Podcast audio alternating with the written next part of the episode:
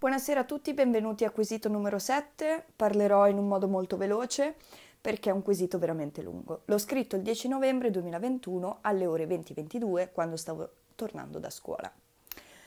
Questo weekend mi ha anche ricordato che il 2021 non è ancora tristemente giunto al suo termine.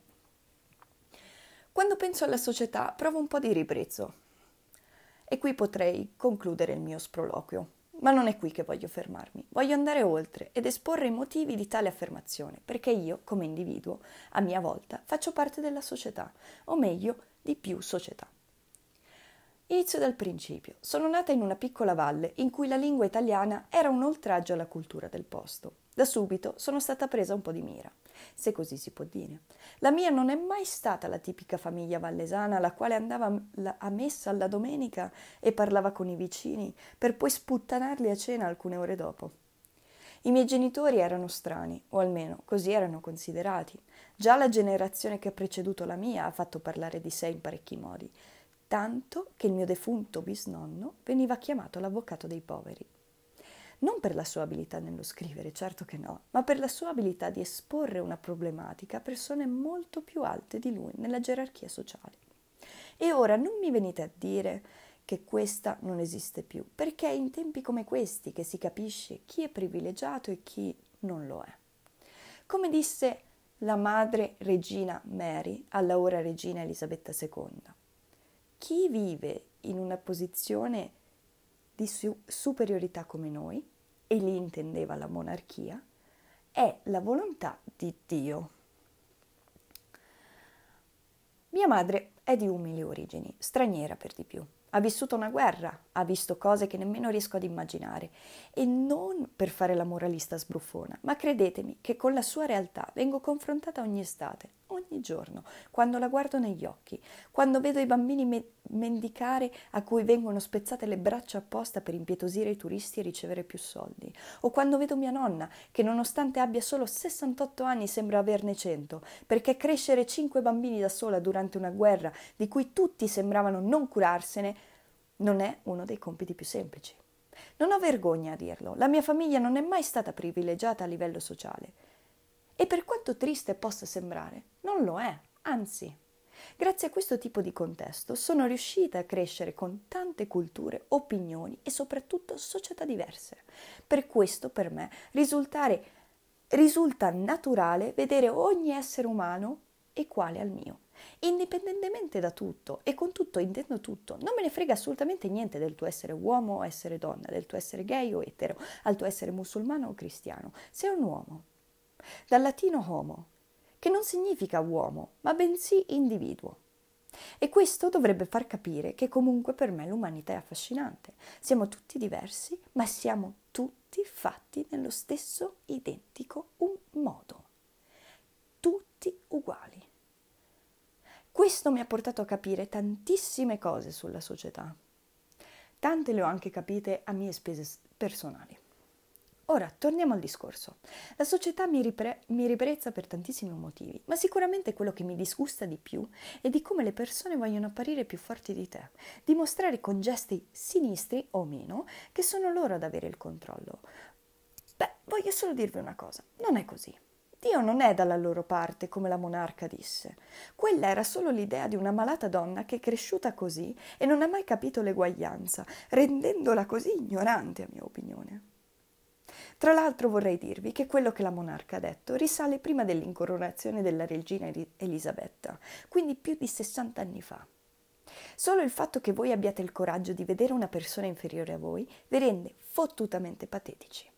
Io non sto parlando di quelle battutine nei confronti di terzi, io parlo di atteggiamento ed educazione e non parlo solo di facciata esteriore, parlo di te come persona. Credi che quella persona sia inferiore a te perché hai i denti storti, o perché non è andata all'università, o semplicemente perché non è come te, non fa le tue stesse cose. Beh, voglio svelarvi un piccolo segreto.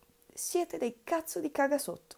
L'ignoto fa paura, per questo preferiamo chiuderci nella nostra piccola bolla e ridere sempre delle stesse battute, dire sempre le stesse cose, perché si sa che queste cose non hanno nessun tipo di effetto negativo su te come persona, non infrangono il tuo fragile ego.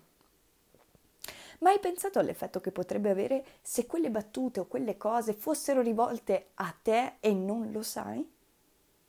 A tua insaputa? Lascio a voi la risposta. Ed è questa la società di oggi, signore e signori. Perché è questo il nostro vivere e sopravvivere, è questa la nostra savana, è questa la nostra Stalingrado. Io sono qui per dirvi di non avere paura. Non nascondetevi dietro maschere di vetro. La società è brutale e ci vuole coraggio ad alzare la testa. Ma fatelo. Perché tanto e comunque, se vogliono parlare di voi, lo faranno. Se vogliono sentirsi superiori a voi, lasciateglielo pensare, perché sapete esattamente che non è così. Fatelo per voi stessi, non vivete nelle scarpe di qualcuno che non siete. Fanculo, cazzo. Parlo specialmente di persone che vivono in un contesto piccolo.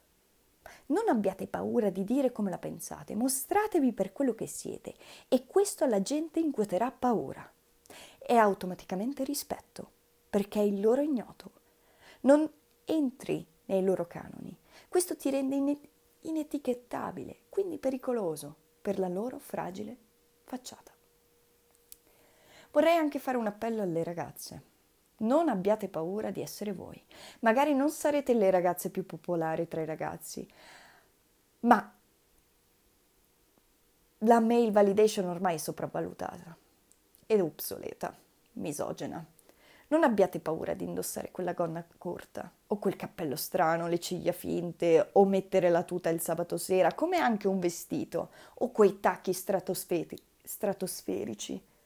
Tanto siete già criticate, tanto vale allora essere criticate per bene più fate parlare di voi, più la gente sarà intimorita e questo lo affermo da esperienza personale. Non fatevi mettere i piedi in testa da nessuno, comportatevi come gli uomini si sono comportati con voi e credetemi che non sarete più prese per il culo. Portategli rispetto, sempre, ma non perché sono uomini, perché hanno un pene, ma perché sono individui. Vedete prima di tutto anche voi stesse come loro e quali e poi vedete loro come vostri uguali. Non lasciate che la società moderna vi trasformi solo in un numero, che vi dia un'etichetta. Fatevela voi l'etichetta, sceglietevelo voi il numero.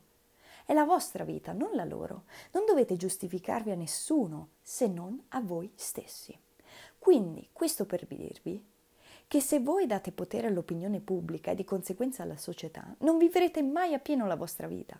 E su questo, come ho già ribadito prima, devo ringraziare la mia famiglia, perché per quanto controversial possa essere, mi hanno sempre insegnato che farsi rispettare non è un mostrare forza, soldi o carisma, ma essere semplicemente se stessi, con i propri difetti e pregi, con le proprie differenze e non.